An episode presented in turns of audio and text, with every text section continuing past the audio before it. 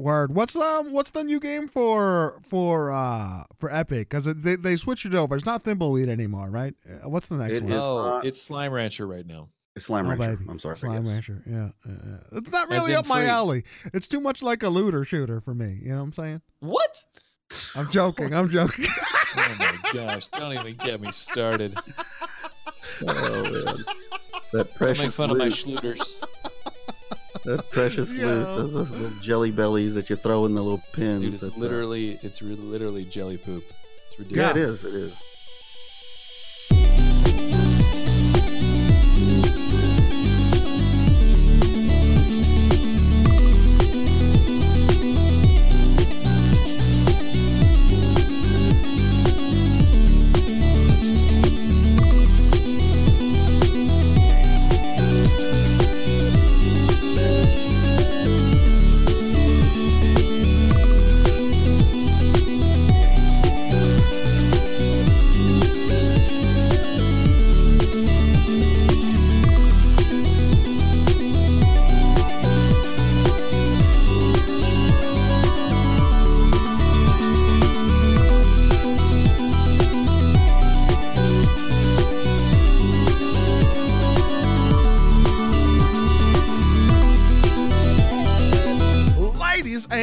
Gentlemen, what's up? How are you doing? It's me, Manny C. I'm sitting here with TIE Fighter and the one and only Buddha Will. We are part of the Hardcore Casuals, a collection of oddballs and content creators who's dedicated in bringing you the very best of games, gaming, and all things entertainment. Ladies and gentlemen, welcome to the Hardcore Casuals Lounge. Oh, baby.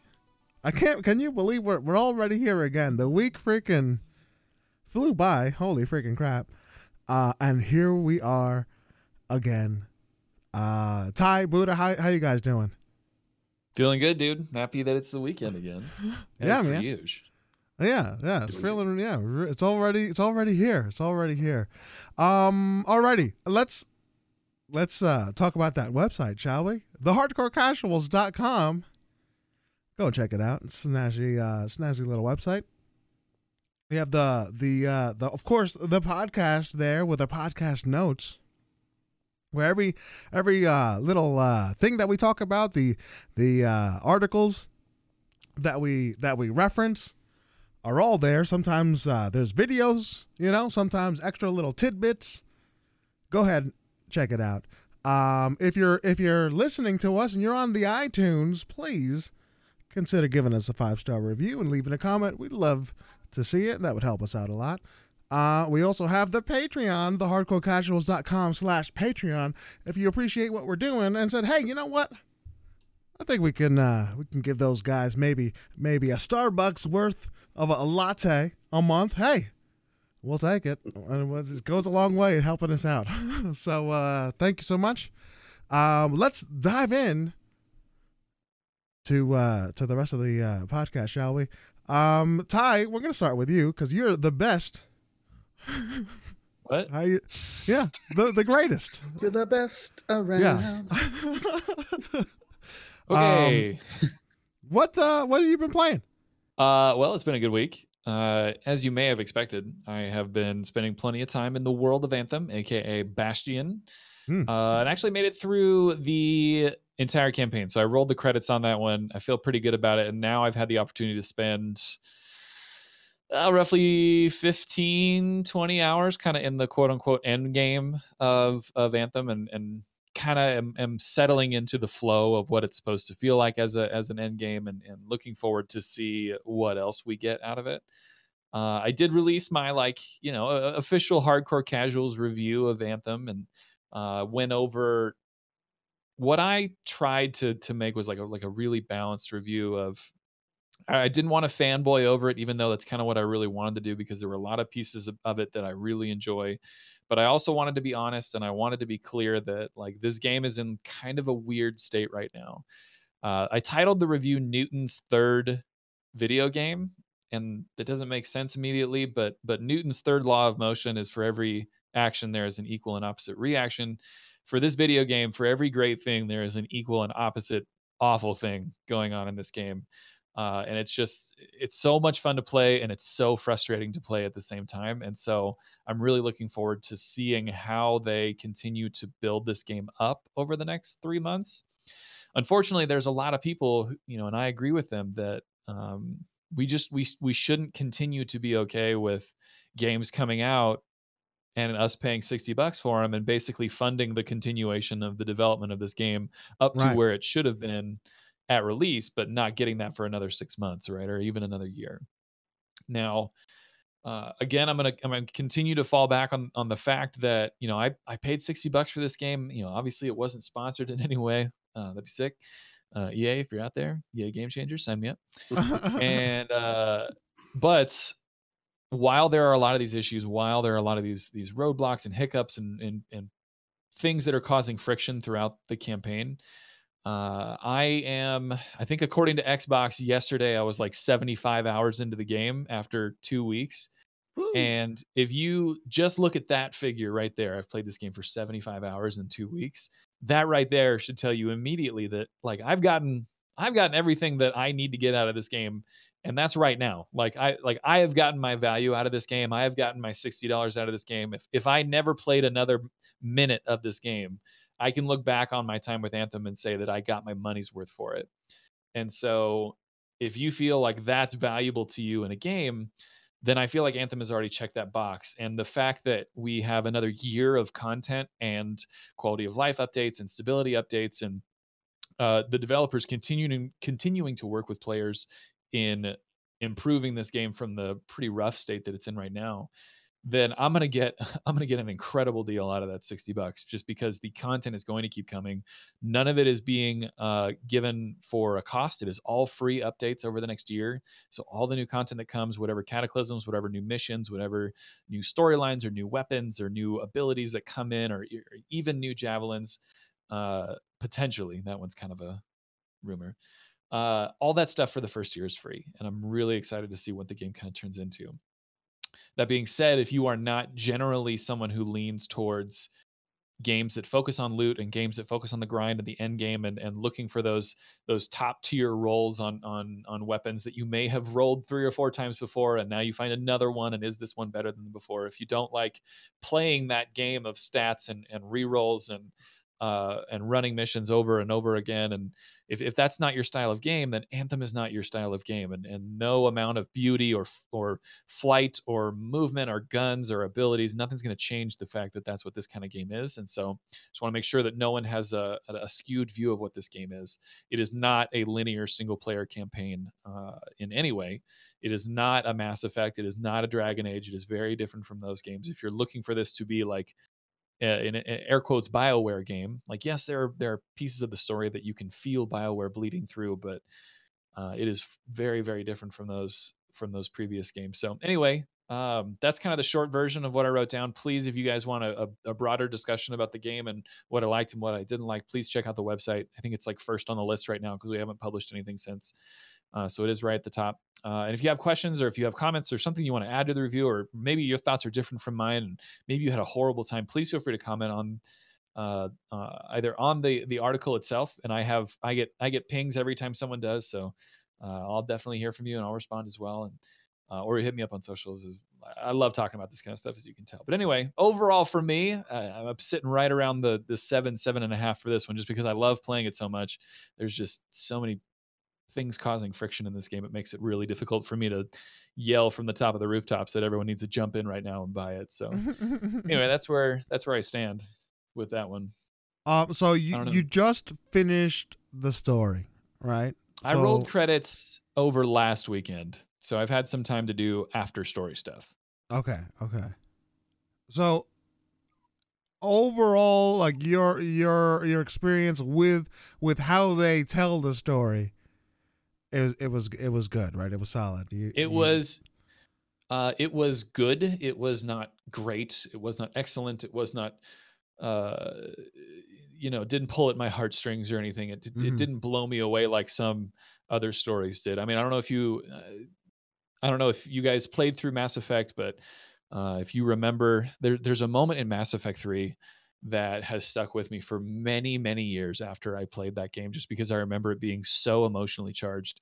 And I, I don't think talking about it right now is considered spoilers considering the age of the game. Uh, but if you remember when uh, Mordin Solus the Salarian sacrifices himself to save the Krogan uh, race basically. He the, the Krogan race is being uh, suppressed by basically a virus that keeps them from breeding, and he sacrifices himself to to basically cure this virus. That's the simple version of the story. Anyway, the scene that they set and and how much time you spend with with Mordin Solus and uh, the the decision that he makes in real time and and and how much that affects not only himself but his crew members and, and particularly Shepard it was extremely gripping and like it was the first time i ever cried during a video game and i just remember just like it was so emotionally charged and so pure and so like wonderful as a as an experience. Uh, and so that's kind of like a bar that i set. I know that's a mm. huge bar and ridiculous but this is bioware. They made that game so they should be able to live up to it and there is in no way anything that is as emotionally charged in this game uh, at all. It is a it is a pretty straightforward story um, the monitor, who is kind of the bad guy, I feel is grossly underutilized. Uh, we only see him for you know a couple of instances, and then at the very end, and we don't really get a lot of context into uh, why he's doing what he's doing, where his motivations are. Like we don't get to know him as a person, and so him being bad doesn't mean anything to us. Uh, and then there are a couple of there there are like three inner you know enemy factions right now, kind of four if you count wildlife. But one of the the most interesting one is is one called the Scar, and the Scar are a race of alien insects that have the ability to mimic the most powerful species on whatever planet they are on. Like they if they see humans, they start forming themselves to look like humans. And they have a they have a very strong like insect-like hive mind and it's just this extremely interesting enemy that you're fighting and they are not utilized in the story in any way. They just show up every now and then and you fight them and then they're gone. And it, all it says is like, "Oh no, it's Scar." And then they're gone. And there's no story around who, who they are, what they're doing, why they're there, like nothing. There's no mention of their origins in any way. And it's just so like there were so many opportunities to dive into so many different like interesting things and I feel like they glossed over a lot of it unfortunately. Um maybe it was because they're treating this release as the beginning and they've they've vocalized that before like this isn't the end of the story this is just the beginning so i mean it's right. more than likely that we'll get content over the next year that maybe really dives heavily into the scar maybe we'll do an entire expansion that's focused on learning about their origins or uh, you know maybe their monarchy or how it works there you know uh, i would imagine that to be entirely possible but uh, from you know a, you know 10,000 feet on this campaign. I just there were so many pieces. I'm like, oh, why didn't we learn more about this or about that or about this person? Uh, so that was frustrating. But at I the same time, there are people in Fort Tarsis that you do get to know, and they do have some really great characters that you can do some side missions for. Uh, as long as you take the time to go and talk to the people that it tells you to talk to in the fort, you do get to see some pretty meaningful relationships developed in there. So please don't go to, into this thinking that it's just like a shell. Like there is some good game here, and there is great dialogue and uh, you know, fantastic voice acting and really great motion capture on on faces and emotions and, and, and that that part of the game was really well done you know it's like what there what is there is good it's it's what isn't there that really bummed me out gotcha a, a lot of times i think that's on purpose you know i mean if it's going to be a game that they're going to continue to to to support and, and sure keep giving us more because at the end of the day that's what we're all going to want anyway. Oh yeah. I mean, especially guys like you, not more so guys like me. I'm going to I'm going to play it here and there when I can because I've got so many games, yada yada yada, you know. Um, it'll be a much slower pace for me whereas I know, you know, guys like you that really are in these in this genre are really to you're to hit it hard, you're to hit it fast and and uh, you know, it's to be a little bit different. Oh, I mean, I I'm definitely one to dig in. I mean, right. ask the guys, ask the guys that I play Destiny with, like, like that. I, I, I understand the the lore and the story of that game like completely and they've they've released books that i've read and i read all the journal entries and like i, I have a very clear understanding of what's going on in the history of that like universe. And so I want to I want to do that here. They just haven't really given us a good opportunity yet. So it's hard for me to really dig my hooks in, which is a Right. Which is But I mean, isn't that the same thing with Destiny though? I mean, isn't that what they did? you're too? you know, you're, just- you're entirely right. When Destiny first came out, it was it was such a surface level thing, and it was only over not only with the Taken King, but it was even into the release of Destiny 2 and the and the following expansions that it's really built out. And you know, with the Forsaken launch in September, that really kind of started what I would consider as like the golden age of availability of this kind of lore. And not only are we getting actual books in real life with the anthology that they released, like an actual tangible book that you can go buy with lore in it, that was really great. Um, but they actually have books in the game that you can read, and they give you backstory and tell you secrets about what's going on. And it's it's super cool, and they've they've started releasing those uh, much more regularly since Forsaken launched. So we have them. I think they're really starting to cater to people like me who are interested in reading all that stuff and knowing all that backstory, because it you know it gives credence to what it you know to what you're doing, Yeah. uh, and, and and adds meaning beyond I'm gonna go kill a bunch of Scar and give me a bunch of loot. So right, right. There was uh, um, uh, there was an article th- from uh, Game Industry, uh, and we were talking about this before the before the podcast. Um, for sure. It was uh, GameIndustry.biz is an article called um, Anthem's Launch and the Power of the Sunk Cost Fallacy. It's an opinion piece and is essentially talking about uh, Anthem and how, um, it, it- although uh, it seems to be like a, a, good game and you can see like lots of, of, of potential, uh, it doesn't always live up to that potential and you- can see areas where where maybe it was cut short for, for to to deliver the actual game you know? Uh Yep. a- and um the whole the bin the in- industry reason or business uh, reason for that was to get get some recoup on your losses. You put in lots of cost into the game and if you just play it the, or send it out people are going to spend their money and you have some people playing it while they go and fix it in the long run. Uh, I know you read the article. What are your thoughts on that in uh, juxtaposed to your experience playing the game? Um, so for those who don't know, the sunk cost fallacy mean it, it's it's most commonly used in gambling, and at its core, the basis is I've put in this much money, I should keep going because otherwise the money is wasted. But the fallacy is that continuing to go will help you recoup your losses when in reality you could just lose more and so that's that's that's the kind of the genesis of this idea and if we translate that into anthem terms uh, i've given ea $60 if i just give them a little bit more money for future expansions and future content which may come after this first year of free content then then the game will be better and my experience will be worth the money that i put in and so this opinion article is basically saying that ea knows that this exists and not only knows that it exists, but is using it as a strategy and banking on it as they're releasing this game. And so they are purposefully saying, we can release this game now and get that income onto our 2019 income statement because that cuts off in the middle of March and have it look like we did well. And then if the game sucks, it's fine. Players will stick around as we update the game and they'll come back and we'll get more money later. Uh, I'd like to think that there that this sort of malicious uh, marketing and scheduling and, and and purposefully releasing a game in the state that it is in, I I'm more optimistic and, and think that it was they didn't want it to be this way. I can guarantee you the developers didn't want it to look like this, but the EA, the publisher, could have definitely been applying pressure to release sooner rather than later. But uh, does this exist in gaming? Uh, you know, potentially, absolutely. I shouldn't say potentially, absolutely. I think it could. I think it depends on the players. I don't know what the I don't know what the overarching like data shows. Uh, I know that when Forsaken for Destiny came out, it did pretty well, uh, but that's not just because they brought in more content, but because they brought in content that was catered to the people who were staying around longest.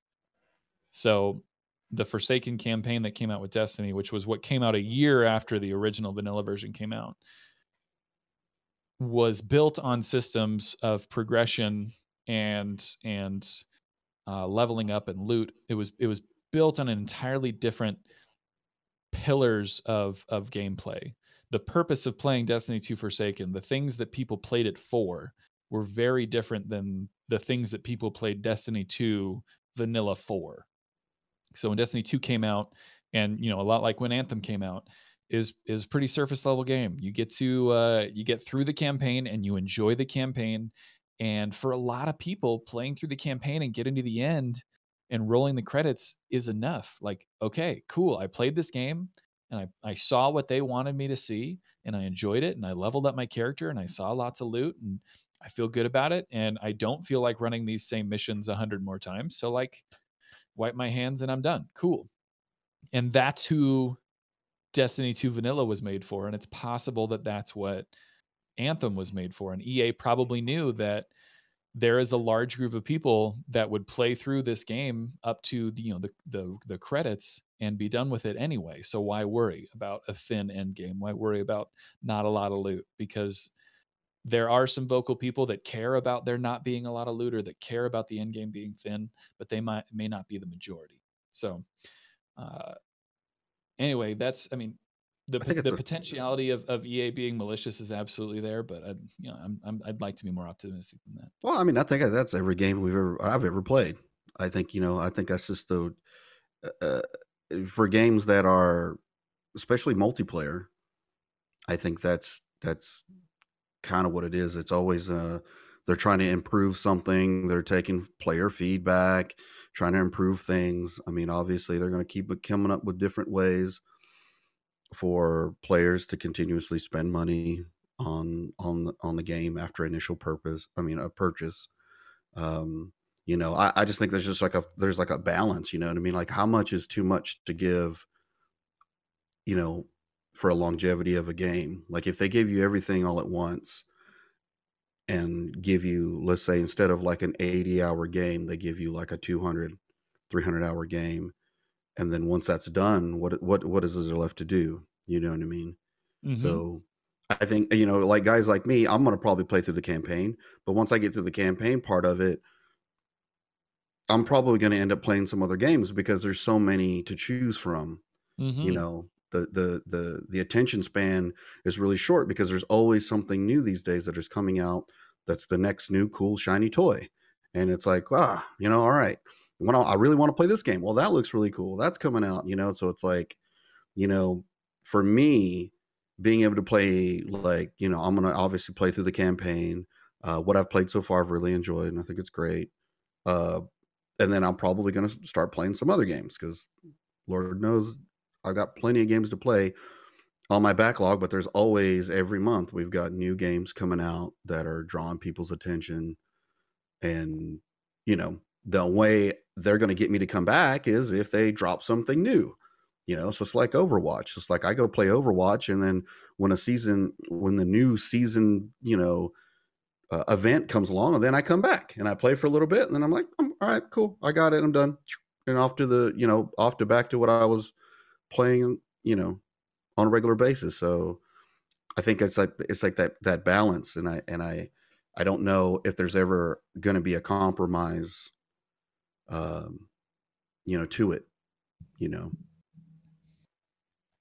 I mean, I'm not Absolutely. really so sure. The, the, I mean, the one of the things is that, hey, I I think when they say uh, there was influence for the game to be pushed out for the fiscal year end. I think that's freaking 100% accurate.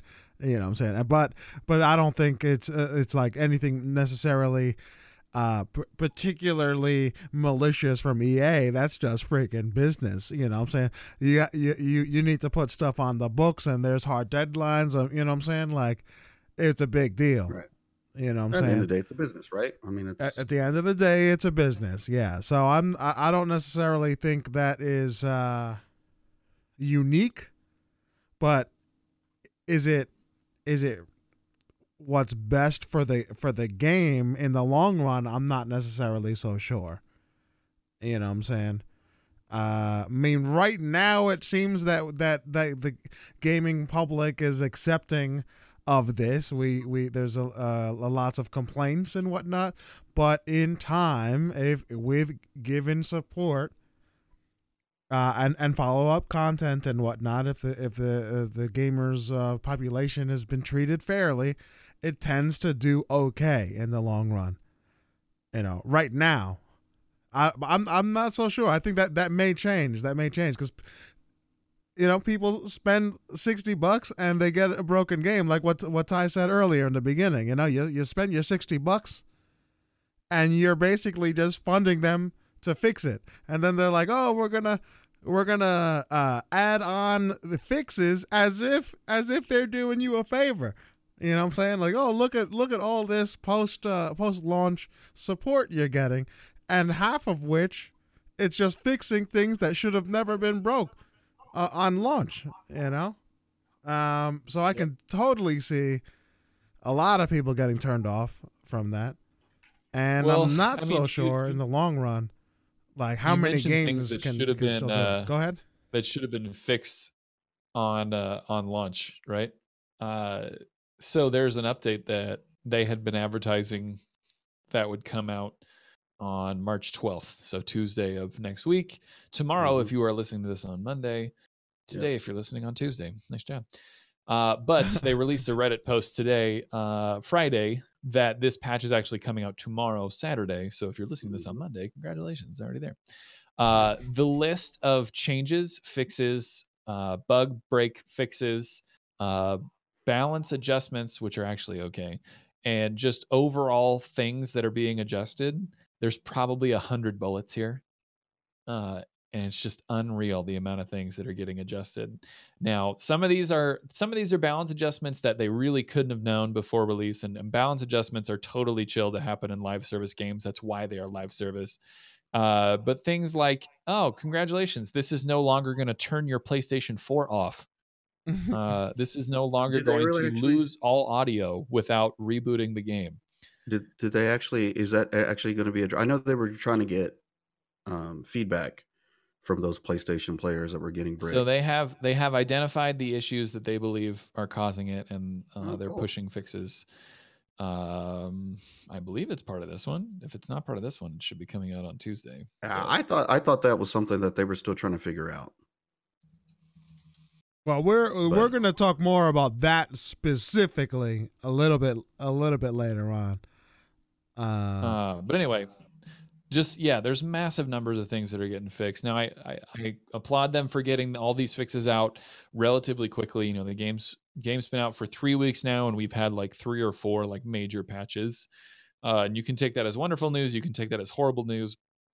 But either way, it's fast. Uh, compared to any live service game, getting multiple patches of this size over the course of three weeks is is unheard of.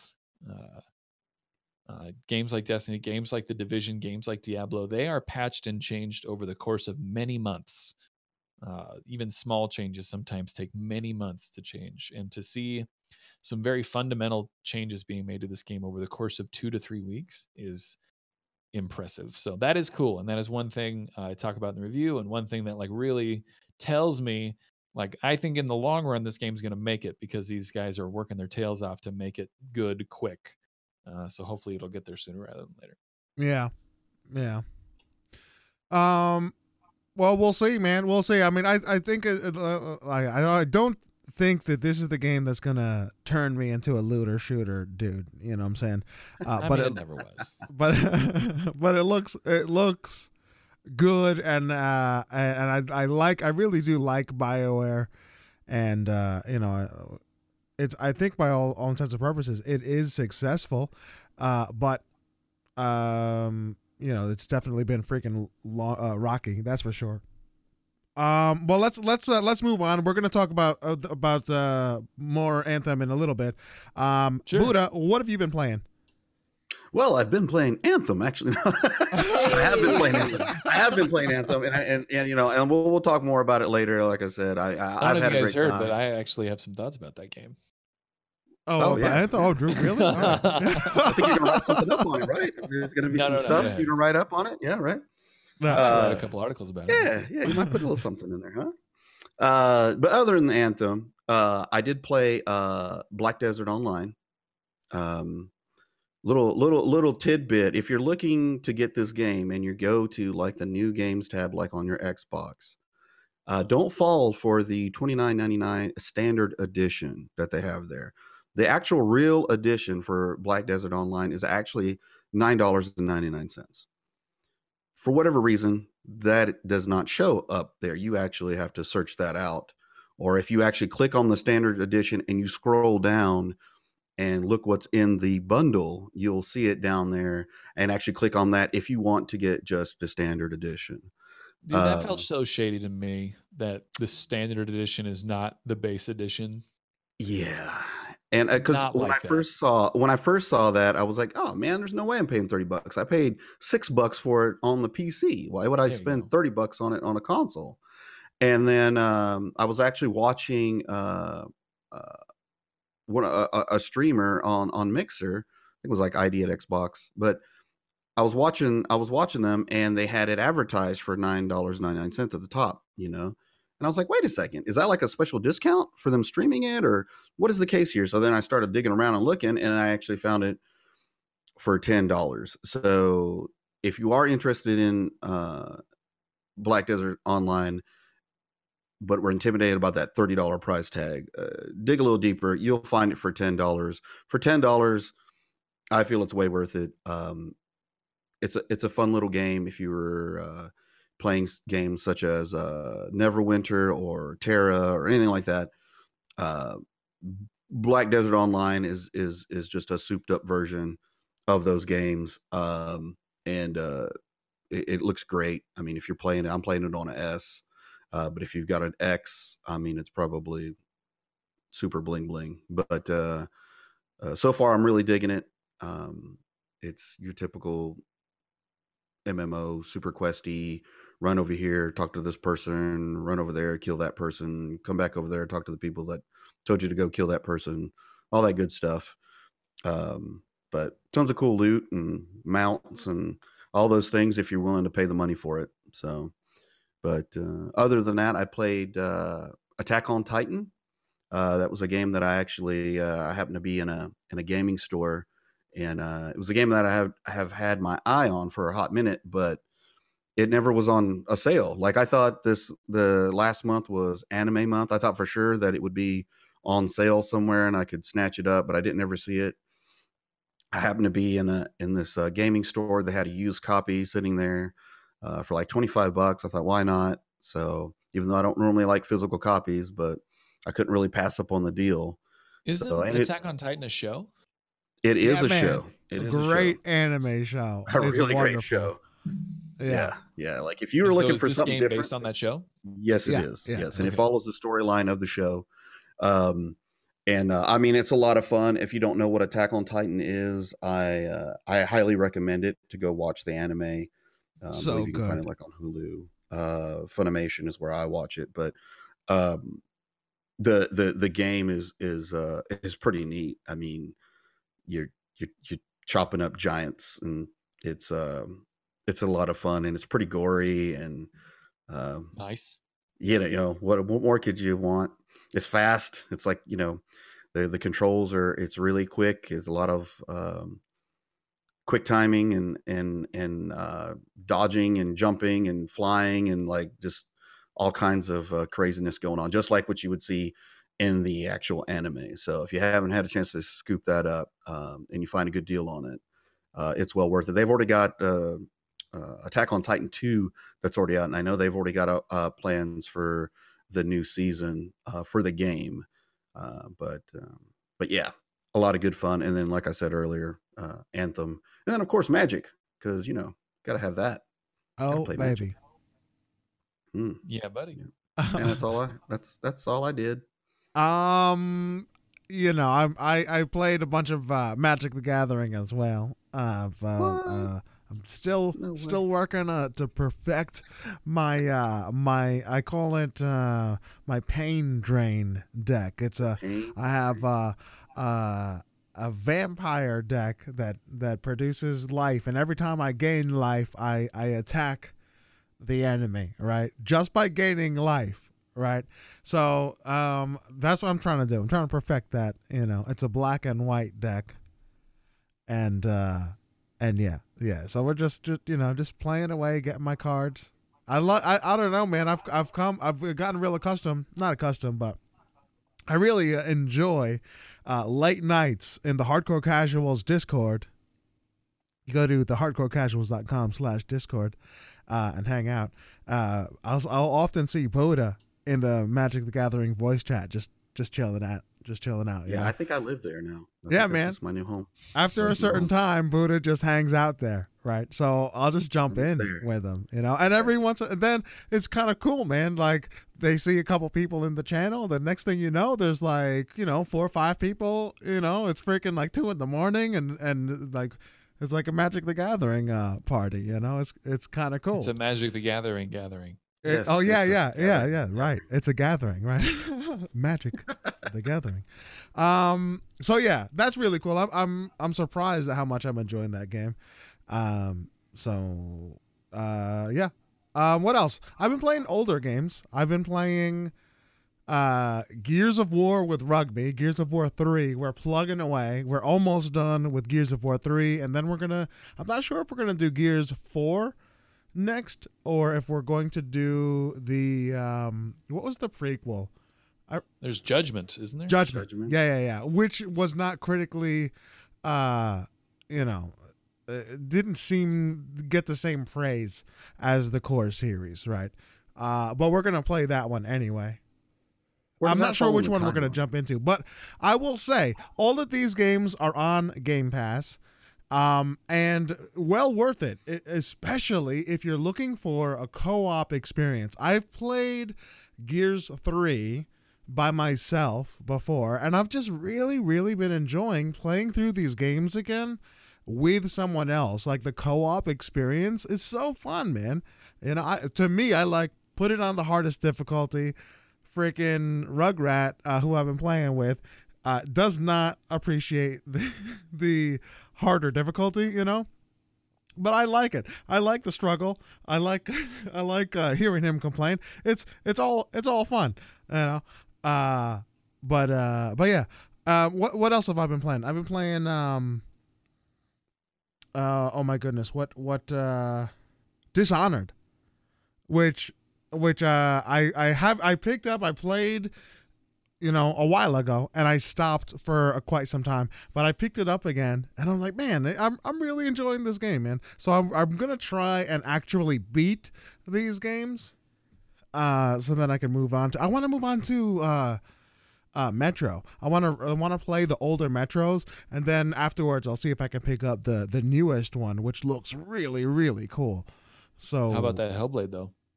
Uh, how about that Hellblade? Um, okay, so Yeah. so Well, what that's also on the list. That- but here's the thing. Here's the thing.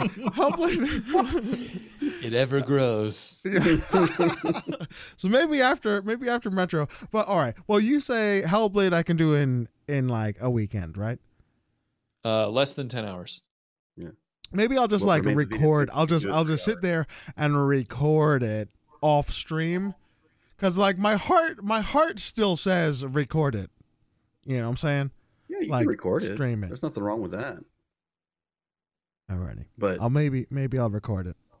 Um, I mean, and then the one- do, that's- do If you that's the want it to game be a, if you want it to be a on and personal experience, then do it as a personal experience. I mean, it's it's fine. yeah, Yeah. I mean, I, I know you and I have had talks both on podcast and off know. podcast about whether it'd be a good idea to stream it or not. And yeah, yeah. To to, to to give you my honest truth, it'd probably be a much better experience for my good friend Manny if he just went and did it with a pair of headphones on and let it rip yeah, because yeah, that is a yeah. visceral experience that if you're Yeah. trying to maintain a, a healthy chat while you're doing it, it's going to take away from that. Yeah, you're right. Yeah. And uh, so, uh, and uh, and that's the thing. Like, like for the the streamer and me is like, bro, it's freaking content, man. It's gonna be that sweet, sweet content. Uh, but then I, I, everything I hear, like, uh, there's um, Lahari, a good friend of the of the of the stream and and the podcast.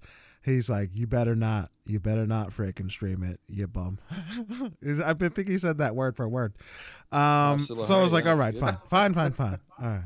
All right, so I- I'm gonna Yeah, I'm gonna do it. I'm, I, I I I'll do it. Listen, um, before before this month is done, I'm gonna finish Hellblade. There, I said it. It's- What? Yeah. Whoa. Yeah, yeah, You yeah. know, there's I'm only gonna, three I'm, weeks left in this month, right? I'm gonna bang out a weekend. I'm gonna bang out a weekend. It's gonna happen, and we're gonna Yeah. talk about it. Hellblade's a good ten hours, eight to ten hours. What remains of Edith Finch is a good maybe two to three. All right. You could do it. you can Okay. do it. Just All right. phones on. All right. man. Yeah, You yeah. It's um, uh, it's gonna happen. It's gonna happen. I'm gonna do it. All righty. How exciting! I can't wait to talk to you about it. oh yeah, yeah, yeah. I I promise. I promise. I, I, I, I, I listen, guys. If if if we if April first is my- my brother's birthday, April Fool's Day. Um, he fooled us all, mom. Um, so April first, if April first comes and I didn't, and if I I didn't beat, uh, I, I'm gonna I'm gonna put Edith Finch on there as well, on both of those games, by the end of this month. Yeah, Okay. I'll, You heard it I'll here I don't live, know. folks. Yeah, There you can is. play Edith Finch on stream. I can do that one on stream? it. I wouldn't recommend it. No. No. Oh, okay, I never wouldn't mind. recommend it. All No. I wouldn't recommend I it. think I It's think the I think Buddha watched concept. Nick Woe miss like the critical ending, and he's and Yeah, I he- did. Oh, I did. I did. It is like my favorite game of all time. And so I was so excited, you know, and then I see him play and I'm like, what are you doing? Go back. Look, don't, don't, the hell with chat. Chat out of there. Like, you know, yeah. yeah. I can see that. No. I can see that. All right. So so if if I don't do these two games by the end of the month, you guys can come up with some sort of of penalty and I'll do it no matter what it is. As long as it doesn't involve nudity because I already promised my Snapchat. Gotcha. Once a year. So no face right. cam then. No It's face an- cam right. challenge. Okay. Yeah. All right. All right. Um wait, uh, uh let's let's cue that music. Are you ready? right Yeah. about now. Ladies and gentlemen, welcome to the news. It is March 8th, 2019. It is a Friday. It is late for good friend time. But we got a lot of good news for you this week.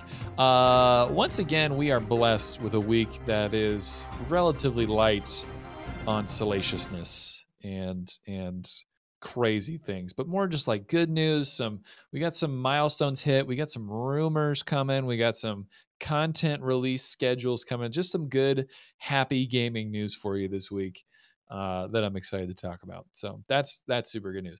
The first one is very simple and and and huge. Um, it was announced earlier this week that uh, officially one month out from the release of Apex Legends, they hit 50 million unique players uh, for the game. Uh, a couple stats here. Uh, so one month out, 50 million players. They hit a million players in their first eight hours. Three days later, they hit 10 million players. And over the first week, they hit 25 million players.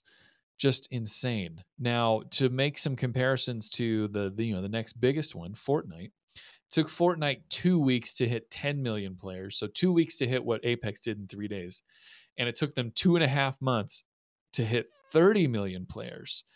Uh, so obviously the growth curve here is very different now granted fortnite has now uh, 200 million registered players so you know apex has got a ways to go but Yeah. that is after a year and a half of, of fortnite being fortnite so i'm very interested to see what epic or what apex looks like you know uh, you know two months from now three months from now uh, what those numbers will look like because obviously the game has been an overwhelming success uh, for you know its quality uh, you know fairly good balance uh, really great design decisions uh, accessibility for for people who may have you know disabilities or whatever just overall very intelligently and thoughtfully created. So it's very cool to see a game like that succeed. So good for them. Do you think that Apex would have been this successful had it been out first? Like if if Apex would have happened say before Fortnite, not necessarily Before PUBG cuz now say say say Apex would have came out before Fortnite. Do you Uh, think it would have been near as would it, successful? would it have hit these numbers probably not. Uh, one thing that we don't give fortnite enough credit for was simply bringing people into the universe of gaming. Uh, fortnite was the is still the, the greatest crossover piece of media ever created and brought video games and the fact that video games are something that is uh, significantly more po- common than people expected. It brought that into the limelight and made it okay to like games and made it okay for people to talk about them at school and for them to be popular. And so once that became okay, once 200 million people were in this ecosystem, having a new version of that made it a whole lot easier for that new version to exist because so many more people were aware of of this being a thing for it so many more people were okay with it being culturally relevant so uh yeah i think i think fortnite absolutely contributed to apex as it has contributed to so many other games just by simply I, I bringing totally freaking agree. eyeballs in front of it Yeah, it, it Yeah. paved the freaking way. It set the it set the model um for all right. So so PUBG PUBG uh definitely paved the way for for Fortnite, you know what I'm saying? But Fortnite took 100% took the the the game model and then made it really polished and free.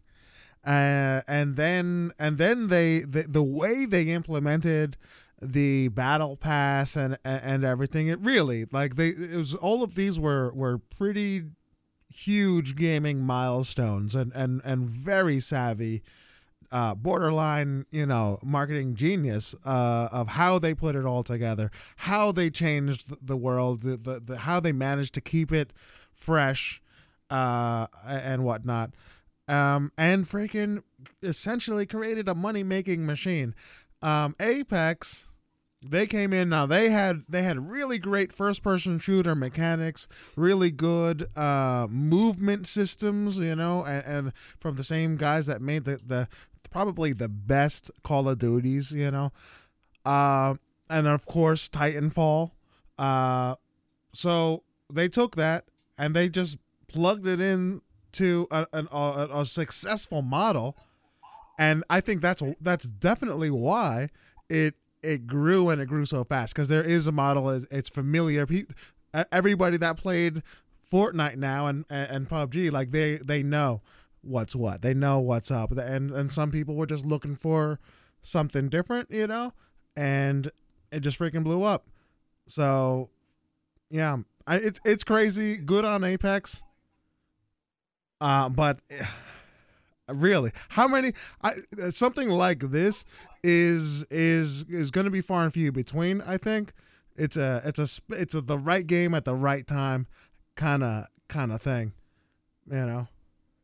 Oh, absolutely. I mean, you had so many content creators ready to do something different, and for them to just appear with a AAA respawn game, but in the same realm of the the, the style of game that is dominating streaming and you know, Twitch and right. YouTube and stuff. So it, it it really was the perfect storm of of being the right game at the right time in the right genre in the right way and uh, that has led it to you know be extremely successful. So Yeah, good for them yeah for nailing it. absolutely Yeah, Obviously, it's that's definitely- this. This wasn't their plan in the beginning, right? They didn't start out two years ago. Be like, all right, guys, so Fortnite's gonna be super big in a year, Right. And we want to give it a year to bake, and then we're gonna come out and it's gonna be crazy. So I mean, obviously that wasn't the plan, but boy, did it work. Good for them. Yeah, uh, from what I understand, Fortnite adopted a ping system. Uh, I believe so. I, I heard that on uh, the news. Really? What was it yesterday? Now it's not it's not nearly as as well made as the Apex one. It was you know something they wanted to get out sooner rather than later, and then they can develop it as they go. But Fortnite has implemented a a very simple like uh, uh, basically a waypoint that you can do on the map, right? And it, it you know there's no voice lines associated with it. There's not different kinds of pings. Uh, it's it's I think it's much more akin to the siege ping, and you say look right there.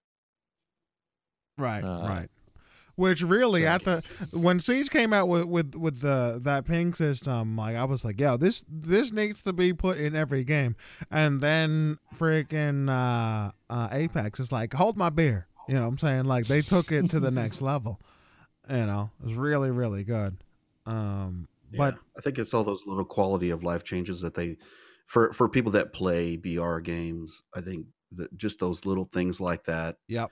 Um, you know, you might necessarily not necessarily like thought that you needed something like that, but when you saw it in action in Apex, you're like, oh my gosh, like right why hasn't this been a thing? Like you know, Well, and well, Apex is more than just look here, and even if they stopped at this is uh, the the the real quick look and real quick enemy, right? So you tap it, you tap uh, it once, and it's a just look here. You tap it twice, and it's an enemy. That alone Yep. would have been like, wow, this is freaking amazing. But then they Mhm. then they stepped it up to you you you you hit uh, an item on the ground and the in-game communication starts. So you don't need the microphones to communicate Dude, yeah. really the really fact that they made voice lines for every character to say there's a gun over here or there's Right, an enemy over right. there and Yeah, then no to respond to be like, "Hey, I want it," you know, that's uh, uh, you know, give it to me. Like it's so intuitive. Yeah. It's so intuitive, you know, uh, and, and it's almost almost as if you are communicating with them. Because I mean, really, in effect, you are, uh, but it's so seamless. The voice acting, uh, how they put it together, is is perfect. It's all those little those little things. So it's not just you know, a flash in the pan. Like Apex deserves every bit of it. They they paid attention to details, uh, you know. So you know, it- again, I'm I I I I I enjoy Apex. Congratulations, Apex. Uh, they, they did a, great job, and we'll we'll see what's what's going on. You know, it's a new uh, money making uh, factory over here, tell me about and it uh, so.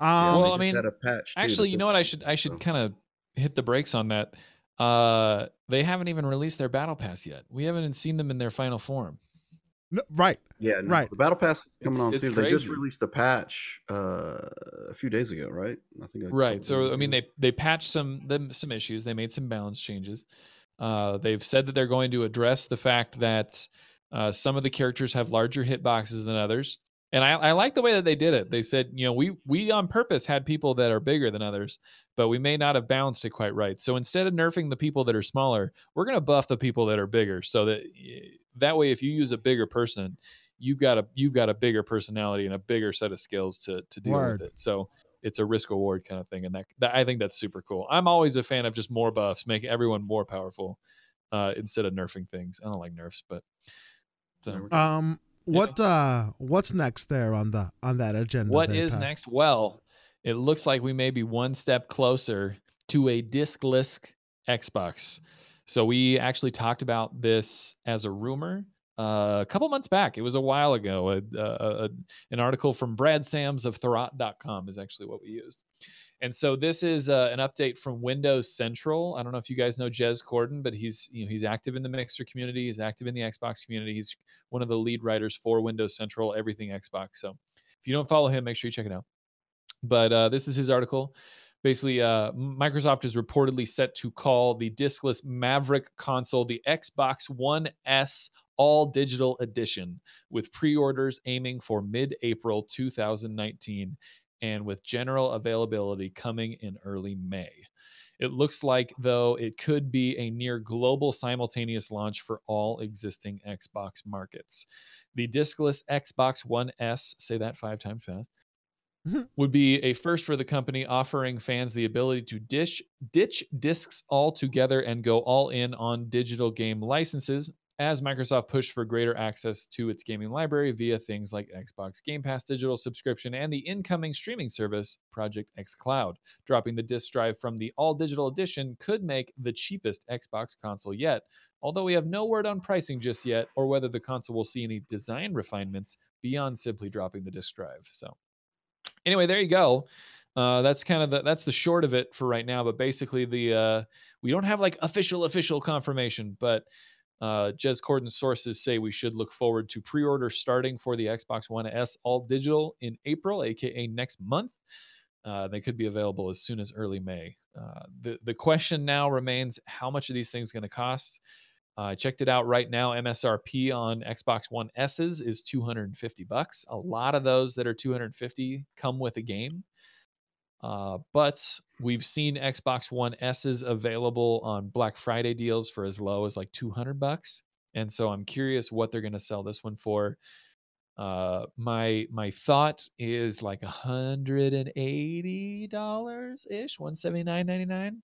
But if they really wanted to knock it out of the freaking park, I think you and I talked about this. One hundred and fifty Yeah, we did. bucks would If freaking If dude, they would blow the socks off. anything under 200 would be phenomenal, but Yeah. if they manage to get the 150 price point, oh my goodness. That would that would be crazy. So we'll see. We'll see cuz listen man, I'm on the OG. I'm on the freaking day 1 edition still. Oof. Holding holding Man, tough. how do you do it? holding tough, man. I don't know how you do it, man. I know well, you know what you could it. do, I mean, if I you, have dec- one if too, you but decide to cross over, if you decide that this is for you, uh, you might consider just getting uh, a a hard drive. I don't know if you're currently using an external hard drive, Oh yeah. uh, yeah. you can get one that's got a terabyte or three on it, and then you can just transfer all your games onto that. You can do that right now and still I have play an all those 8 games. terabyte hard drive. Oh yeah, hell yeah, dude. So then you can just you know make sure all your games are on that, and then when you get the new Xbox, it's literally just plug it into the new one, and all your games are there. Mhm. There will not be any other transfer process besides that. It's great. I'm uh I might I'm uh, I, I, I don't know man. I don't know. 150, bro. That might be I mean I that's mean, just too you good to pass up. Can you imagine? Uh, That's yeah. so good. Yeah. I mean, that's that's I mean, for all intents and purposes, that's two games if you buy the deluxe editions. Two games, and you're getting a console. Uh, you're right. You're right. I'm, it's it's crazy. It's crazy. I, I mean, but we'll see. We'll see. Either way, like this isn't necessarily news. Like we kind of we kind of went over an older uh, article about the discless, and there's all different kind of rumors. But the fact that the rumors are coming out again, and it's uh they're so specific, they seem to have narrowed uh, in. Um, I think it's pretty much all but confirmed. It, the price is the question. 150 baby crossing our right. fingers So I mean, I, you you and I know that I I generally tend to lean more towards like I don't like talking about rumors a lot. right uh, like talking about things we know. The reason I brought this up is because the source, Jez Corden, is is pretty reputable, pretty well known for bringing good information from the Xbox Oh, yeah. sources. So when he says something like this, I, I generally tend to believe it. Right. So well like Yep. it, it, I, it's all it's all but confirmed now uh, uh, really the salaciousness of this one is that sweet sweet price you know i'm saying 150 baby i'm crossing my oh, man, fingers can you imagine? Oh i, think can is, uh, i am imagining right now I think it's just one more uh, nail in the coffin for uh, places like GameStop. I think this is just gonna push well that. yeah that- 100%, dude. I It's- mean, they're already on the ropes. Uh, I mean, because if if Xbox can be successful in, in a disc discless edition, I mean, who's to say PlayStation would go, "Hey, brilliant! Here, here's one. Here's our discless edition of a PlayStation." I mean, geez, I mean, the Switch is pretty much almost there. I I don't think that PlayStation is going to do it before the next round of PlayStations. I think we're going to get PlayStation 5 before we get PlayStation discless. Uh, the idea of being without a disc really has been pretty exclusive to Microsoft as far as like rumors have gone. Like we've been we've been considering a, a Xbox without a disc for quite some time. I mean, it was a long time ago that the rumors for Xbox Scarlett came out, and the fact that it was going to be two different ones, right? We were going to have two Xbox, you know, Scarletts. Uh, one of them was supposed to be this, you know, this discless 100% stream box, and the other one, I think it was codenamed Durango, was uh, you know, the beefy boy, right? It has a disk drive, but it also has a way better hard drive, way better graphics, way better, you know, it's the Xbox One X of the next round of consoles, right? So potentially there would be two. So we've had this we've had this concept of Xbox being okay with that for quite some time. I think the Game Pass really contributes to that as well. Yeah, and Right. and the fact that Xbox is is already stated they're putting money into actively making uh, uh, XCloud work, and so that makes a lot of sense for Microsoft. We just haven't seen a lot of moves in that direction from PlayStation. Uh, so I don't know, man. I, I mean, especially before 2020, when we think PlayStation 5 is coming, I'm not sure. It seems a little bit less likely. Mm. well we'll see we will Yeah, see we'll see. what's next there ty what do we got What is next? All right. Uh, let me get on the right page here. Okay, uh, so this is a, a callback to something we were talking about a little bit earlier. This is some scary news, but uh, we did just want to touch on it a little bit.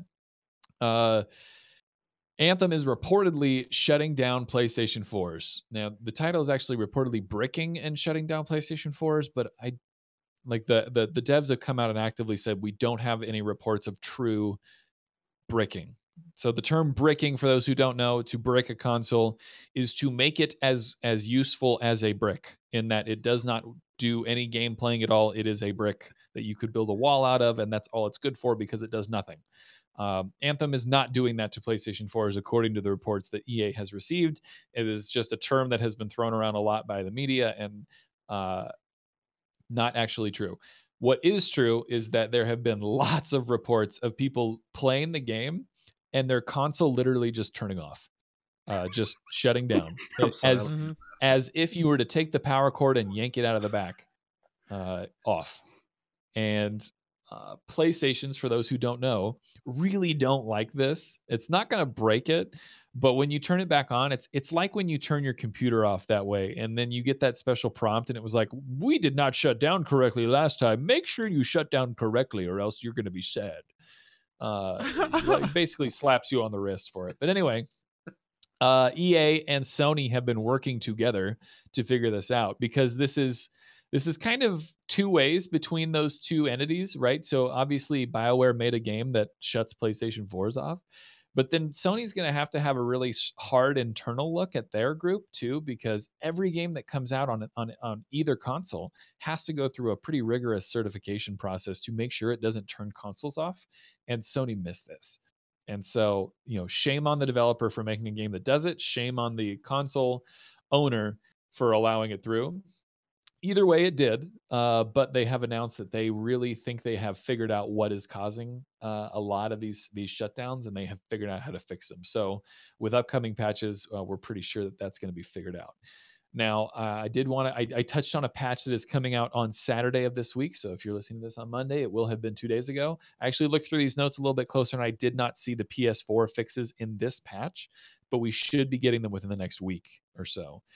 Uh, if the question is like Ty, you know, should I keep playing Anthem if I'm on PlayStation? I, I mean, I'd still do it. There, I don't, I don't see any reason from the data that we have been given from the developer that that your Xbox or sorry, your PlayStation is in danger. You might get shut off in the middle of a stronghold. Maybe you'll lose a little bit of loot. It's possible, but the the the the odds, the numbers tell me that even if you are on PlayStation, the likelihood of actually having this happen to you is is relatively low. So take that as you will. Uh, I, I don't play on PlayStation, so obviously I can't speak with 100% sincerity there since I'm not in the same boat as you, having played on Xbox. I have not experienced anything shutting my console off. I mean, obviously there has been some instability. I have been sent back to the dashboard once or twice or five times, uh, but my console remains healthy. Well, Uh, so- that's because you don't have uh, the OG. You know what I'm saying? That is- let- that's true. I have, let me step on in boy. here. Let- yeah, I've uh, I've had some games. I, I can't even tell you exactly what it is, you know, but it's clearly is games that I I play on on the regular, right? Because uh, uh, uh, maybe it could have very well even been been Siege, but oh, I just freaking bumped my head on the mic. I'm so sorry. Um, I uh, my co- co- console once just stopped in the middle, right? I, it was in the middle of a freaking stream, even. You know what I'm saying? And I thought I thought it was over. I was like, oh Lord Jesus, you know what I'm saying? I guess I'm gonna have to become a PC player. Uh, but uh, but uh, uh, when it came back, I it did not start proper. You know what I'm saying? And I'm I'm I, I I'm I'd put my money that this is exactly what happened to uh, the PlayStation dudes. I had to unplug everything and let and let the actual um power supply rest up a little bit you know what i'm saying? And then it came back because before before that it just refused to turn back on. And i i i thought it was dead. I really did you know? But i think it's I, I if, if it's playstations i'd venture to say it's the older uh models you know what i'm saying? Because um, internal memory sometimes uh, degrades and uh, and uh, they- they're not as fast as some of the, some of the newer models. Uh, it just it just is what it is. You know what I'm saying? So yeah, I've definitely had that happen to me. Um, and it, you know, uh, I, I I know I'm not alone. so it's just unfortunate. It's unfortunate mainly because of the timing. You know what I'm saying? I mean, it's Uh, just it's another thing on Anthem, right? Anthem Anthem's in the same situation that pretty much Fallout 76 was in November, where it's just like another piece of news and another piece of news and another piece of news Yeah, and yeah. another thing and another another canvas bag and another NPC missing and another save lost. And it's just Yeah. right Yeah. now it's it's really getting laid on thick and uh, you know i'm going to fall back on the fact that there are some of us that are still enjoying the game regardless of the bad news that keeps coming out uh, but just like fallout 76 after a month or so people are going to stop talking about it and it's going to be gone and we're just you know the vet- the devs are going to be able to put their heads down and really get to it and so hopefully this kind of stuff just gets There'll you know, I don't want to review say forgotten. We need to remember that this stuff happens so it doesn't happen again. But hopefully, people learn from this. Like, this is a big deal. This is a really big screw oh, up. Oh, it's a and It's a big doesn't one. matter how much I like playing the game. The fact that people are are are getting this experience is is completely Big, unacceptable big from a developer and Yep. a publisher like this. Just very very frustrating because this is not this is not a balance issue. This is not like oh the Titans are too powerful. I can't kill them. No, this is I can't play this game that I paid for, and now you're making it so I may have trouble playing other games too. And that's a big no no. Yeah. I think Big, it's big like no. a, some pro uh, uh, Microsoft guy that's uh, slipped a little something something in the. oh my gosh. I Corporate think no, I think what it is Yeah, is yeah, the, yeah. the, the game is Like, new. The oh. game is really is is power intensive, and some of the the older uh, PlayStations just didn't didn't like it. I think that's that's uh, my story, and I'm sticking to it. You know what I'm saying? Um, but uh, either way, it is it's a definitely a big deal for Anthem. It's a big deal for Sony, like you said, because like it definitely calls into question their internal uh, uh, um, review system for sure. And I mean, hopefully they fix it soon. I mean, clearly you said you said that it, it should be in the works within a week. So so let's hope that's true. But uh, we will yeah. see. we'll see next week. We'll talk about it. Yep. Anyway, moving on, we're going to the Division Two, and Massive Entertainment has released the roadmap for its first year of free content. So I love this trend. I think this is the best trend ever that these games are saying, give us money now for the release of the game, and we'll give you more free game for the next year. I th- I 100% agree. Yes. I love it. Now, I mean, whether whether I deserve that or not, I don't know. It, eh, it definitely seems like they're going above and beyond. And there is like you know there is a season pass that exists, and it gives you some extra cosmetics, and it gives you early access to some of the things that are releasing. But there is very little that the sp- season pass holders are going to get that everyone else is not going to get.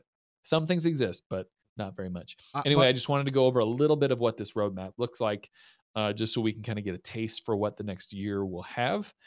Uh, for the first time ever, Division Two is getting raids. Uh, the first eight-player raid in the history of the division will arrive with the launch of Operation Hours, which is uh, uh, you know, a content release in the future. Uh, we are also getting uh, three episodes, you know, quote unquote episodes for timed big chunks of content release over the next year. So I would I would assume we're going to expect those every four months ish over the next year, or every three months maybe. So three months, three yeah, that makes that makes sense. Three months, three months, three months, and then uh because then the fourth would be you know the big patch or whatever you know the bank's big. Anyway, so episode one which I assume will be approximately three to four months after release, is called the DC Outskirts Expedition. Uh, expeditions, which includes new missions and new areas uh, to explore. Episode two uh, is called The Last Castle, which is a really cool name for basically things that are going to be happening in and around the Pentagon, which I think is sick. And then episode three was a little bit less detail on what episode three episode three is going to be, but it's coming and they just wanted to make sure we know that there's three episodes another thing that they want us to know that they're going to be releasing uh, probably one with each episode are new specializations specializations is a term that is new to the division and basically they are end game classes that you can choose each of them having skill trees that you can develop, and they have unique weapons associated with each, with each specialization. So, with the release of the game, there are three that are available. There's a survivalist that has a crossbow that explodes. There's a demolitionist that has a grenade launcher, and there's a sharpshooter that has a, fifth, a Barrett 50 caliber sniper rifle. Uh, and then each one of those specializations also has unique perks and, and trees that you can build out and play the way you want to play. So that's really, really cool. And so we're going to have three new ones coming out after those three uh, a little bit later. And then finally, they say more to come. Uh, the Division Two is an ever evolving game, and we are committed to making sorry, we are committed to keep improving upon as we listen to the community feedback. There will be vast amounts of varied new content deployed in the coming months. No matter your playstyle, there will always be something new for you to experience. Now, this page, it's it's on you know the division page on Ubisoft.com. It is just like a total hype page. There's some awesome looking pictures here. Uh, and it's just really cool to see like they're really invested in making the end game for the division two really meaningful really deep uh, and and obviously really long tailed. So this is really great. Uh, after after kind of a thin anthem launch, I think this is gonna this is gonna do really well. So we'll see how it goes. You know, I'll be there. I'm I'm pumped, man. They, they, they do seem to be much more and uh, well, I don't know about them being more end game focused, but they're definitely more vocal about it. That's for sure about what's so what's going they, on. I'm gonna I'm gonna put a little caveat on your statement. They absolutely are more end game focused, and they've they said that pretty early after the announcement of the Division Two in the first place.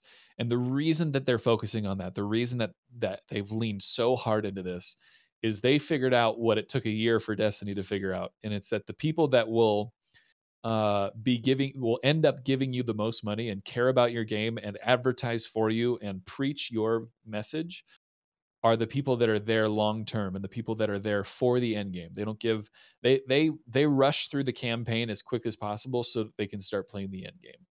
And so the the minute massive entertainment the developer realized that, you could see the change in how they started releasing content for the Division 1 and then they had that in mind from day 1 for the development of Division 2. So yes, this is going to be a, a, good solid uh, you know they've said 40 hour campaign for this, but after that is really where the developers have focused and it, it, this is going to be an end game.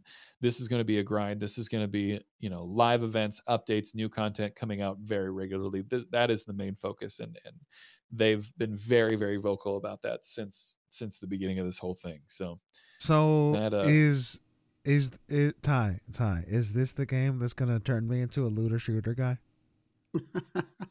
well here's here's the play thing though manny I mean, Did you play it, Manny? I have You not. played it first? No. Oh, okay. Well, for one, you should you should check out the division because it's super cheap, and you should just check it out and see if you like it. The division is a is a third person cover based shooter, and a cover based shooter is a very specific style of play. A lot of people like to play shooters run and gun, but a cover based shooter is very tactical. It can be very slow. It is about using your abilities, and it's about having precise shooting and and knowing when to to uh, stay in cover, knowing when to move cover. It's it's very purposeful in all of your movement. You can't just run up the middle and hope that you survive because you will die very quickly. Uh, and you have to know that that's a style of game that you are okay with because some people are definitely not okay with.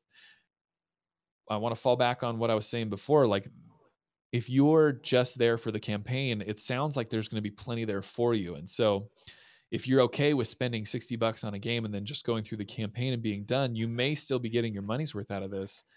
Uh, but if you end up spending any time in the game afterwards, maybe you maybe you want to go into the PvP dark zones. Maybe you want to do like the actual PvP uh, team deathmatch. Maybe you just want to run missions on harder and harder difficulties, or hit the strongholds, or you know maybe you want to try that raid for the first time. Like there's going to be a lot, a lot of stuff for you to do. But the real core of it, the real question I have for Manny is, is this a style of game that you like? Because this is not Siege. This is not this is not a first person shooter. This is not uh, this is not glass cannons that we're dealing with. We're dealing with enemies that hit hard but also take a lot of damage to kill.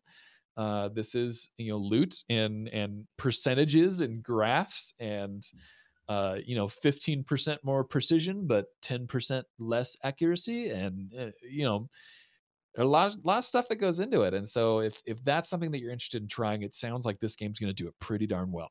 Uh, but if Hmm. that's something that you historically have not loved, then that's something that this game really leans into. So uh, you kind of have to make that call yourself. Okay. All right. So the so the, you know the jury's still out on if I'm gonna become. Uh, We'll see. a- I mean, looter- as looter per dude. usual, you can just hop into some streams and be like, "Hey, this looks dope," and then you can. I, I in, or you're yeah, but here's the thing. Like sometimes I, I think I, I I I just like to watch. Like there's some there's some games that look really fun, uh, that I know I won't like, and and I think the big, biggest example is Ark. I I played Ark. I did not like it. I just did not like my time in the game. It's it's just not. I just don't think it's for me.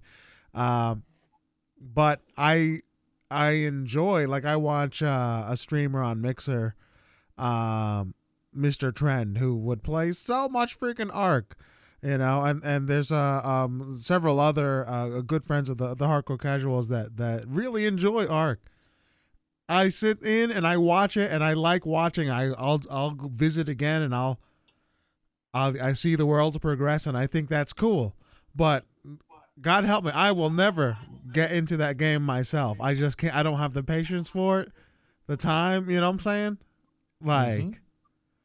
I'm never gonna play that game. But I like watching it, and I'm not saying that that's the same. Like I, looter shooters, like watching you, reading your articles. I, I like my, it's part of my heart. I'm like the Grinch, right? I'm like the. I feel like I'm the looter shooter Grinch. You know what I'm saying? But so, my heart is growing. you know what I'm saying? like yeah yeah so i'm like man it's like i want i i I feel like i want to to to like these you know what i'm saying and uh and and i'm re- been really eyeing anthem and i'm really eyeing division two um i almost picked up division one but it was so different from what was what it looked like in in in the trailers from e uh from e3 and whatnot that i ended up never picking it up you know what i'm saying um, but anyway, anyway, that that's neither here nor there. We'll see. I, I'm sure as hell gonna watch you play though. That's for sure. All right, man. Well, I'll be there. Uh, I'm actually a little bit bummed because I got a free code for it with the CPU that I bought for my computer, but it's not letting me turn in that code for the pre-order.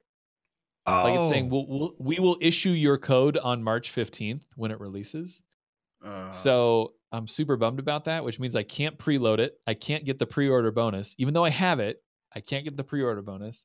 And even if I wanted to get the season pass and get early access, I can't because I can't hmm. download the game.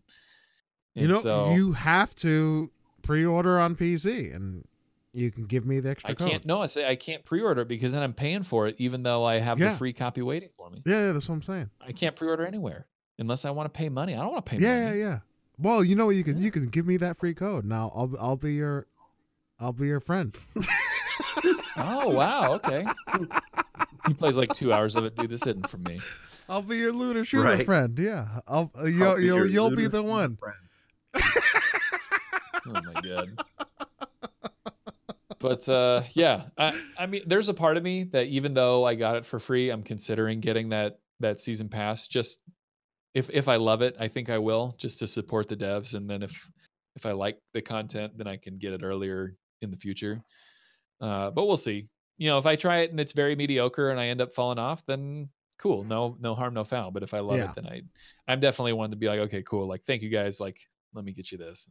Word. There you go. So, anyway, that's it for the division for now. Again, very excited, very interested. I was very excited for Anthem too, and then they ended up having these issues on launch, so that was a bummer. So hopefully, Division Two doesn't fall prey to that. So Well, we'll see. The world is watching. We'll see. I'm optimistic. I was also optimistic about Anthem, so apparently my opinion means nothing. So moving on. This is actually really cool. If you're a PlayStation owner, it was bad news before. This is good news.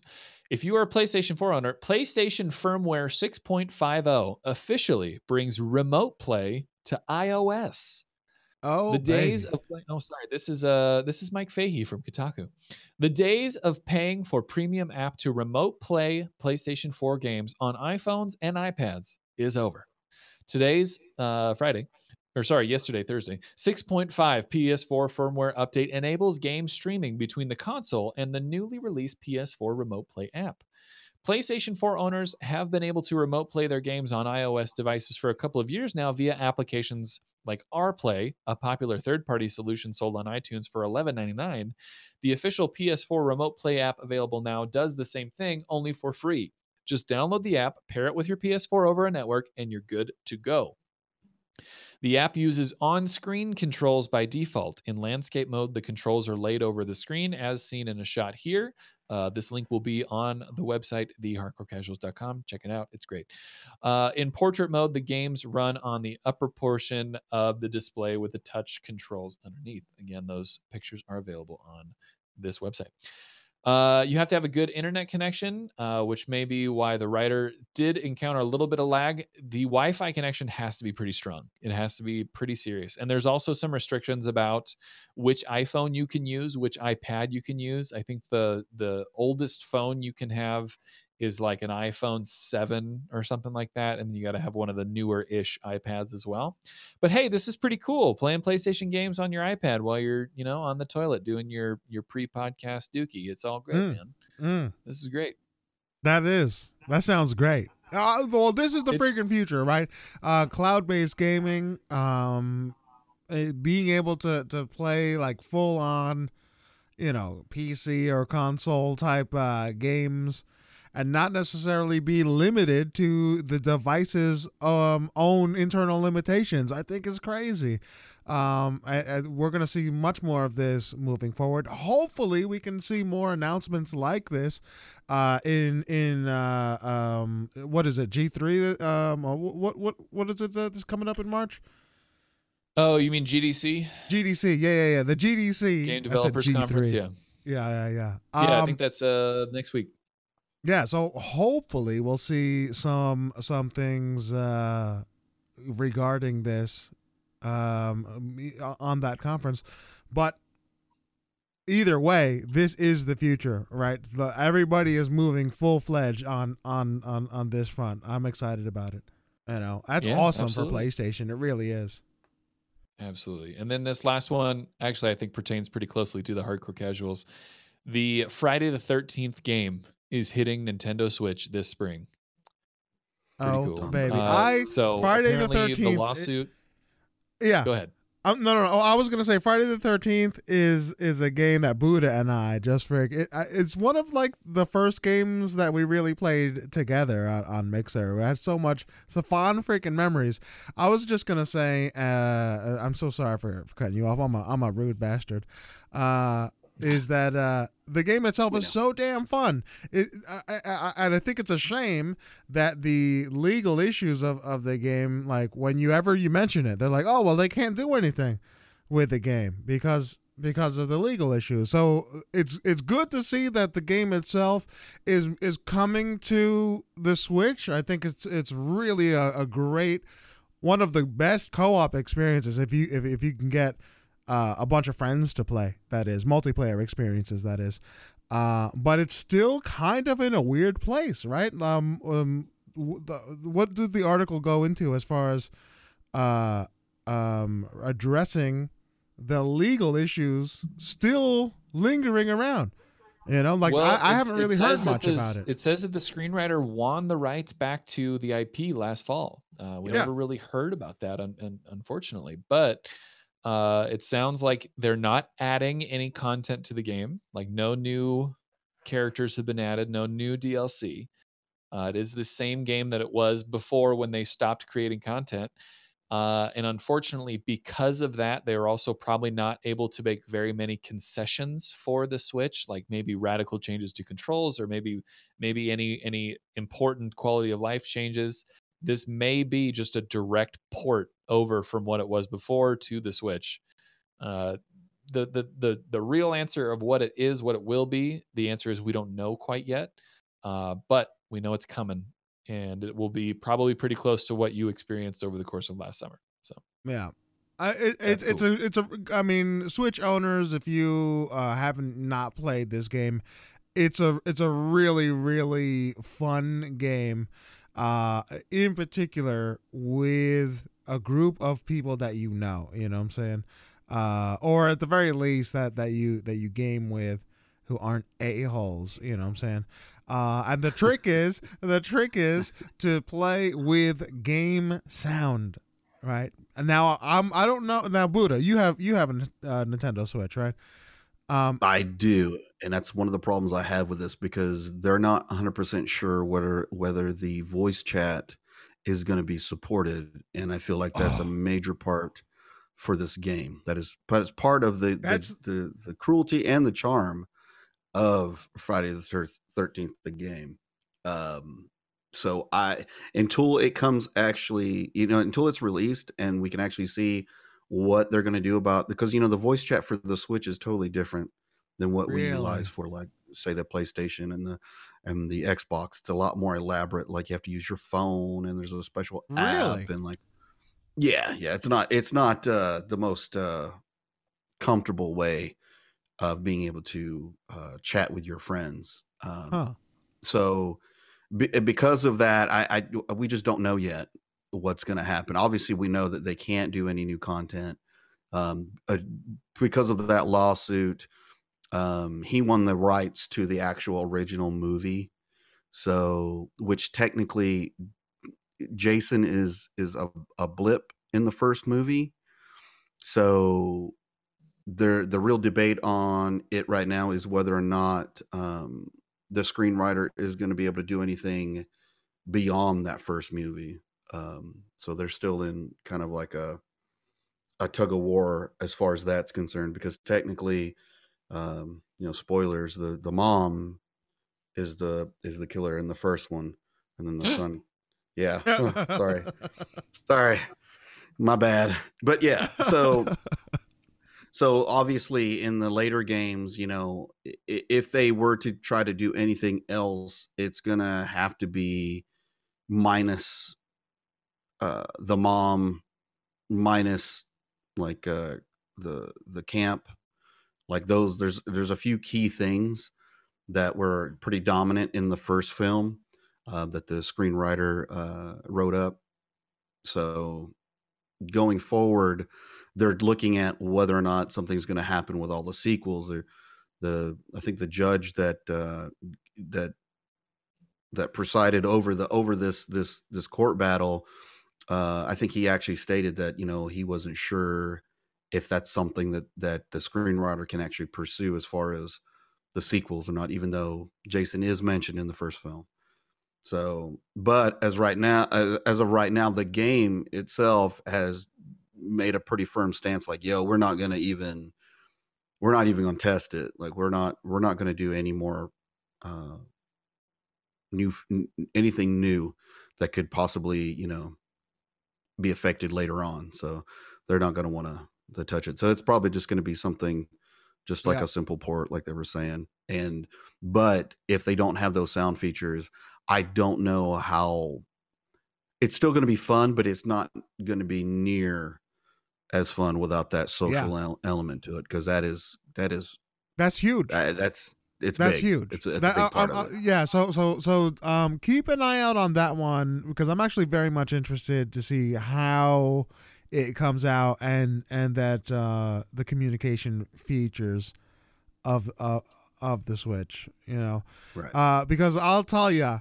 that the, the the biggest thing with that game is in the game chat is you you are isolated and you're by yourself and they they really do a great job of of giving you those feelings of of isolation right in the game chat because you can't hear anybody right? However when when uh somebody's close you you can you can hear them eh, faintly right? And then you're like oh but you don't know if it's a friend or a foe. You got to check the map and you and you're kind of whispering out there you know uh and you're like yo i'm over here. Like where's where's jason? Right? And you and then you you get that that person and now you're just trying to to get information. What is going on? Like what, have you run into anybody you know? Uh, and then you run into uh, a walkie talkie and then you're you know when you, you pick it up and you're just frantically like hello hello hello right? Because you're trying to you're trying to reach out to somebody. Like things like that in this game are just so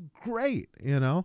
Yeah, Um, proximity chat. the proximity chat. Yeah the proximity chat the the the the walkie talkie you know what i'm saying? Being able to to to to talk to somebody else throughout anywhere that uh doesn't matter how far away they are but as long as they have that walkie you can now talk and then these two uh people can try and orchestrate with the people around them it's just like try the way they do it and put it all together in the communication uh, with this completely OP dude, right, running around trying to trying to kill everybody. It's just Yeah. it's frantic, it's fun, it's it's crazy, uh, and without that, without that, is it is it a? I mean, I don't know. Is it gonna be? Uh, it's not gonna be the same game, but but you know, I don't know. Well, we'll see. Yeah, We'll they also see. have Dead by Daylight coming out too on the Switch. That's right. Oh, yeah. Dead by Daylight, same thing. Yep. So It is the We'll year of the asymmetrical multiplayer on Switch. How exciting! Oh baby. Oh baby.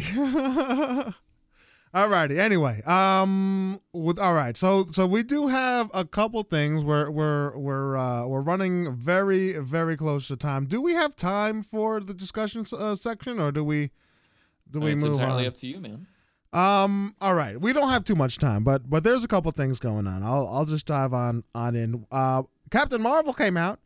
You know what I'm saying? The reviews the Hey. reviews are in. Um you can go ahead and check out uh Metacritic and Rotten Tomatoes and you'll you'll see some things. You'll see some things. A um it it seems to be rather mixed reviews. You know what I'm saying? Um when you go to Metacritic it's uh right now at what's a 66 on Metacritic, which is not the best um right now I just It's opened it up best, 65. But it fits right in line with a lot of the Marvel movies. Like Black Black Panther did exceedingly well, and it's like a 95 or something like that. But even even uh Thanos movie, uh uh Ultron, like they're they're all right around like 70 ish. Yeah, yeah, yeah. Uh, so so 60 I mean it's it's lower than average, but but the thing uh but it seems to be relatively in line like you said, right? Uh but the user scores, uh the the the viewer scores are are pretty pretty low, you know what I'm saying? Um and um, that that uh, sparked up some some questions and said, "Oh, it's it's the internet trolls." You know what I'm saying? It's the good old internet trolls. Uh, so then we have two articles here, and we'll probably talk about the. Uh, you know, I'm probably gonna gonna uh, write an article or something, just asking questions about about this topic a little bit more. Um, but there's definitely talk about the the trolls, right? Uh, uh, quote unquote weaponizing the uh, the review system, right? Uh, I, there's a, a another article that I'm gonna have here. You go to the hardcorecasuals.com slash blog. I, I'm sorry, hardcorecasuals.com slash uh, podcast, and you will uh, see a YouTube video. I'm gonna put it right on into the notes, where uh, Brianna Wu, who's who's running for uh, Congress in good old uh, U.S. of A. in uh, in Massachusetts. Um, she's running for Congress, and and and she's she's did an interview, and and uh, she is involved in. With, she was involved in the whole like Gamergate thing. Uh, you can you know Google that uh, and see her role. Um, in an interview, she's asked about uh, oh, the, uh, Captain Marvel comes up right, and and uh, the, the they're saying the question is, uh, does the does the government have a role to play against internet trolls, right? And um, Miss Wu, Brianna Wu, essentially says yes that the government uh, that, that say, hey, it's, it's something that we've seen from time to time. Look at Ghostbusters. Look at at whatever. Like like if there's a woman in in the movie, internet trolls roll out, and uh, and, they uh, they voice their opinions on these these uh, the review system, and the government should step in essentially.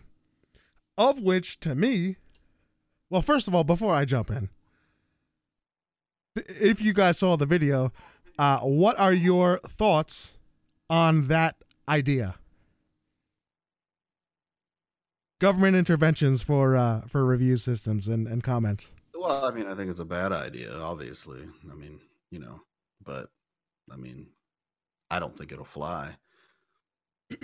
I feel the same way about this as I felt about loot boxes, where I this is just another. I mean, we we don't talk about politics too much on the show, but I'm generally in favor of letting the public take care of themselves and let the government do government things. Uh, I don't think this is a government thing, pretty much at all. I- so yeah. yeah, I I totally agree. I totally agree. Uh, uh, uh, and I think this kind of of talk to me is concerning. Right.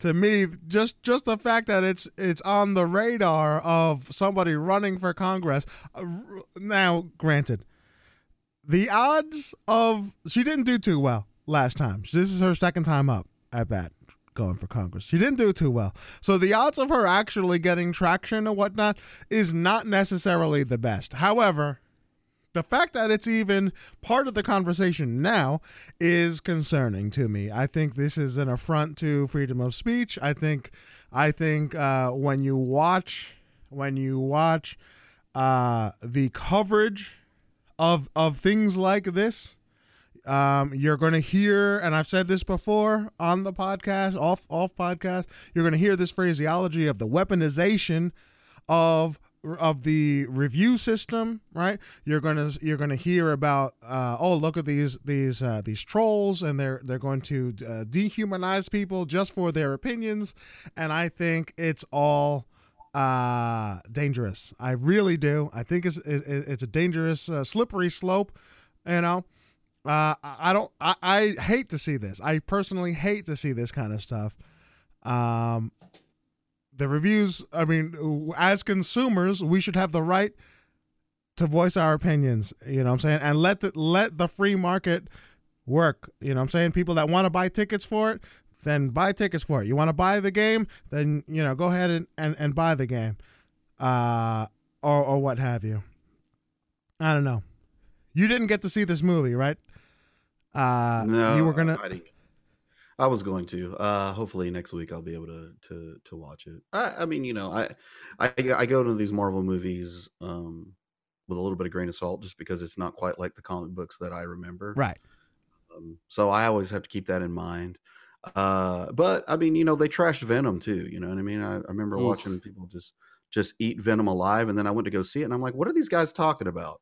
So I decided to spare myself, uh, you know, with all these you know wannabe critics and and these these people that get on YouTube because qu- quite honestly, you know what? It's all clickbait to me because anytime you put Oh, a yeah. negative review, that's going to get way more clicks than if you actually said you like the darn thing. So I just at this point when it comes to these kind of movies, like I just say, you know what? I'm gonna go and I'm I'm just gonna go watch it and make my own evaluation. I mean, you know, it's it's uh I'm sure it's gonna be entertaining because that's what these movies are. They're very entertaining. They don't quite stick to the actual comic book uh storyline. You know, there's always gonna be something a little more razzle dazzle on it. And uh, you know, it, it, it is what it is. Um, I'm sure even though the the user rating is really low, I'm sure it'll still do fine. I mean, it doesn't affect they it's an origin story, so obviously it's going to be Right. slower. It's it- you know what I mean. They're they're they're trying to develop the character so that way when you see it in Avengers Endgame, you're not just trying to figure out well what is this? Who is this? Who's this Right. person that's coming in here kicking Thanos' ass? You know what I mean? Like y- you need to know those things, and this is basically that story. So because obviously it's when like Nick Fury is really young, and you know, I mean, you know, so it's it's it's set off way before that final scene in the last Avengers movie. So, you know, it, it, I mean, the, the way I look at it is is uh, it's, it's unfortunate because I feel like there are people that that do negative reviews just for the sake of being negative. Um, and then you had the same way other other way too. You have positive reviews just for the sake yeah, of being for the sake of being positive. you know? And So, you you, you actually see that like like it's odd. It's very very odd actually. You see, um, I was I was I was looking at all of these figures. I want to say it was Metacritic that had, or was it Rotten Tomatoes? E- either way, there I have links for both of them. They're in they're in the uh the notes, guys. So you can go ahead and check it out, or you just go to RottenTomatoes.com, search Captain Marvel, a Metacritic, the same. You'll see it. Uh, there's lots of one star reviews and lots of 10 star reviews and god knows those are those that seems to be the outliers um and if you were to de- delete all the ones and all the 10s um you end up somewhere around in the in the 60s mid 60s and that's exactly where where it landed you know what i'm saying uh, oh, uh so i don't know one thing one thing that's interesting to me though is like all of this hubbub about Captain Marvel. It's the first female comic book lead. Uh, Wait, that's not true. It's not true, right? Um, um, um, Wonder Woman. Remember, remember Wonder Woman? You know what I'm saying? Like, like, do you remember all the the all the outrage of and and misogyny against uh, Wonder Woman? No, because it never happened. You know what I'm saying? Everybody loved Wonder Woman. Wonder Woman came out, the, and, and it was oh, received with open arms. Like the fans loved it. It's it's regarded as one of the best DC movies that, that are out there. You know, um, but there's something different with with uh with the with this this Captain Marvel movie. You know what I'm saying? Well, and I first- really it's think the first Marvel one. it is the first Marvel one. That's true. But but they're but they're saying if if if if the reaction is because is is because that well we're all just you know all everybody that that doesn't like the movie they're all just sexist and they don't they don't like the fact that it's a female lead. Well then why isn't wasn't it the same for Wonder Woman? You if it's if it is all sexism uh, um, for Captain Marvel, it should have been equally panned for or trolled or whatnot. No, on no. Wonder I Woman. mean, there was some trolling. There was because I heard static uh, uh, in my personal life. Uh, people that were displeased with Wonder Woman, um, because they said it they were trying to push an agenda, and um, they pointed out the things to me that that uh, they thought was wrong with Wonder Woman, and then I had to kind of kind of give them the whole like, uh, did you follow her in the comic books? You, know, say, you- yeah, that's pretty much how Wonder Woman works. Yeah. Uh, yeah, and and that's the problem that you, you get these people that jump to conclusions like, oh, well, you know, it's, you know, um, I don't know. I mean, it was just nonsense. And and the Well- reason why it's not going to be as big is because it's DC. Frankly, you got Marvel and you got DC, and Marvel is clearly the bigger one. Yeah, I mean it, that that may be a really important factor there, Buddha. Is just the the fact that a this is Marvel and Marvel's huge, Yeah. and b this is Disney and Disney's even bigger. And Yeah, so I mean we've seen of with Fort we've seen with Fortnite how Fortnite is getting heat over something that games have been doing for many years. Uh, and I think it's just the nature of the fish, right? yeah. Fortnite's getting sued left and right over friggin' dances. And if you look in five other games, those same dances are present, but it's not those other games that are getting crucified. It's Right. it's the big one. But So that's Wonder, of- that's- that's a lot Woman of it, is too. is one of the the like the most iconic and classic freaking uh, um ca- uh, co- of all comic book characters. You know what I'm saying? What was the the DC uh, Trinity? You have Superman, Batman, and Wonder Woman. Um, like she is not no small. Uh, what is it? What's Right. the? what is She's it? not an Avenger.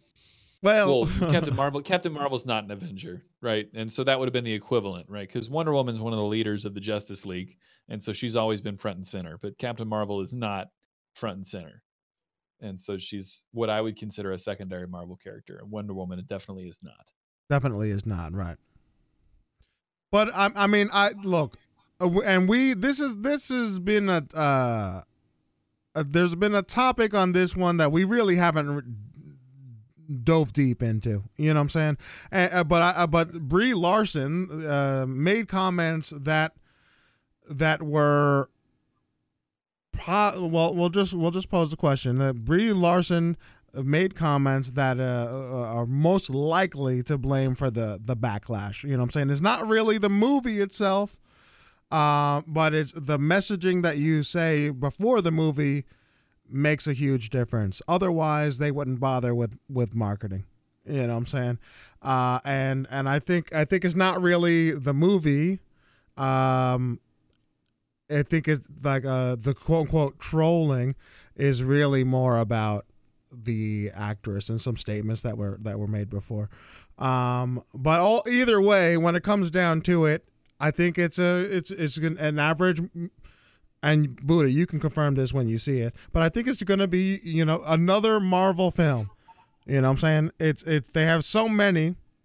This one is is is not going to be as strong, in, in my opinion. And Buddha, you can definitely when you see it, you could give give us your opinion. I think is really just a layup for the next movie. You know what I'm saying? It sets up the character. It's laying it up for some big show on the next one. I don't. Th- I think as a layup movie, it, they're generally just not as strong. But well, I mean, you this know. is this is Iron Man one, right? This is this is Iron Man one. Yeah, this is pretty Thor one. This is all Yeah. their origin stories. And to be to be frank, a lot of the origin stories for pretty much every one of these superheroes that we've seen are all fairly similar, uh, and they're all they're all fairly you know lower on the on the tier list, and they're all considered not quite as great as as all the sequels and all the get-togethers have all been. And so, if we expect this to come out and be of the same caliber as uh, as uh, Infinity War, if we expect it to be Age of Ultron, if we expect it to be Civil War, we're going to be grossly disappointed because it's not what it is. It's another origin story, and so uh, go in looking for that, and you'll be just fine. But uh, that you're absolutely right, Manny. This is this is totally this is totally to make it so that fans know who she is, so that she can come in and be an important part of the the final Endgame movie. Right, right.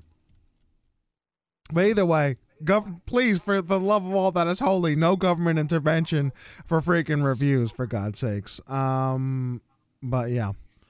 And we don't have much time, guys. We're, we're really at on the we're dancing on the edge. Uh, so we, we we don't have time. We if you want to talk about this more, go to the comment section, please, and and we can we can talk uh, talk about it more because I'm very much interested in what your opinions are uh, on on the matter. Go to the hardcore casuals dot com slash podcast um check out the notes for episode 31 and drop your comments um buddha what do we got Yeah. Uh, let's see here for the Game Pass. In case you didn't realize, and I feel bad if you spent the sixty bucks. Uh, that's probably why I won't buy Division Two. I'll just wait for it to come out on Game Pass. But uh, Just Cause Four just dropped into Game Pass, folks. So if you have been looking to try out that game, you just want to go in there and blow some things up. The newest of that series, it just came out what a couple months ago, like maybe It came three- out in December. i can't believe it Yeah. Yeah, yeah I can't So- believe it. I saw that and I was like, "Oh, Just Cause 4, that's cool." And it totally registered in my mind as as not the most recent one, but the one before that. And so Mhm. it like it totally didn't like catch me off guard at all. And then I came back to it later and I saw the cover art and I'm like, "Holy shit, that's the new one. Like it's Yeah. brand new." And now it's not like I couldn't believe it.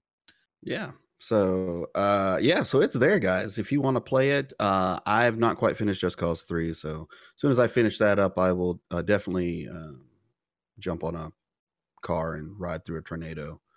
Um we also have Lego Batman 2, uh DC superheroes that uh got dropped into Game Pass as well. So if you're a fan of those Lego games, uh Games with Gold, uh, Adventure Time, Pirates of the Etridian, I guess that's how you say that. Uh, and for PlayStation, uh, Call of Duty Modern Warfare Remastered. Um, the Switch, uh, they don't have a, a, a games with gold type thing, uh, but they do have some new releases such as Ghoul Boy, and I, I believe they released uh, something for the 3DS. I believe it's a, one of the Kirby games. Uh, our backwards compatibility games, uh, Crackdown 2, uh, in case you didn't have enough crack. Uh, oh Noise. get your get your dose there. Um, all the crack is on Game Pass. oh yeah well you know in the words of uh of uh, sir mix-a-lot baby got back. You know what I'm saying? Yeah. It depends on what. Well, that's that's the kind of crack uh, I I enjoy. You know what I'm saying? But anyway, go uh, go ahead. Go ahead. Our uh, we've got some deals right now. If you are on a PlayStation and you haven't bricked it, you've got Hellblade. Um, you've got Devil May Cry Five Oh, and uh, Hotline Miami are those games on sale right now. All really good games. Uh, for uh, Nintendo Switch, uh, the Lego games are fifty percent off. Uh, Xbox has indie and RPG uh, game sale for sixty percent off, and EA also has a sale of up to seventy five percent off. Um, so some great deals there. Our new games that are out and about right now: Devil May Cry Five, uh, Black Desert, which you heard me talking about Black Desert earlier, and Old Man's Journey, a little indie title. Um, but that's what we got, guys. Word. What's um what's the new game for for uh for Epic? Because they they switched it over. It's not Thimbleweed anymore, right? Uh, What's the next It one? is oh, not- it's Slime Rancher right now. It's Slime Oh, Rancher. baby. I'm sorry. Slime. Rancher. Yeah, yeah, yeah. It's not really in up my free. alley. It's too much like a looter shooter for me. You know what I'm saying? What? I'm joking. I'm joking. Oh my gosh! Don't even get me started. Oh man, that Don't make precious fun of my loot. schluters. That precious Yeah. loot. Those, those little jelly bellies that you throw in the little pins. Dude, it's That's, literally, it's re- literally jelly poop. It's ridiculous. yeah, it is. It is. It, it is. Mm. It, it's actually kind of fun. Actually, I, I I played it when it first uh, dropped into uh, Games with the Gold back in the day on. on Yeah, yeah, I remember that. Yeah, cool. And uh, yeah, Um, so Slime Rancher, and you know what? I just I'm just take, uh, opening it up. Oxenfree is next. Uh, on on for Epic Games. That's a that's a sweet one, man. Mm. Oxenfree That's a great. that's a cool one to do in like one night. Yeah, I, I like. think, I uh, really I think enjoyed it. I it like was, those kinds uh, of One's games, got different It- well. It's okay, so two things about that one. It's got really interesting music, and I throw it on at work sometimes, and it kind of mixes it up. So it's kind of cool. If you haven't checked out the soundtrack for Oxenfree, it's worth checking out. It's really quirky, but it's also really catchy. Uh, number two, yeah, it's it's a lot of dialogue. It's like it's a little shy on like gameplay, gameplay, but it's a it's a really good story, like a really strong story, some cool supernatural elements. Uh, overall, solid, solid game. So uh, it- it's probably it's probably a solid like three four hour game that you can get done, but it's a cool story. Yeah. Sweet. I agree. Well, it's got Alright. multiple endings, right? Isn't that what the deal is on that? It, so I don't know. I only ended it once. when Oh. there's different like uh there are different outcomes depending on the decisions that that you make. There's And definitely I- choices that are made. Yeah. Yeah. Uh I got I I'd say- I wouldn't necessarily say it's it's it's different outcomes, you know what I'm saying? Like like certain the ending is ultimately the same, but you you see uh like certain relationships aren't aren't aren't right and and like the end the post um you know how you have the ending and then they give you the story of like oh so and so years later, you know. They these people went off to do this this thing, you know, like in the movies.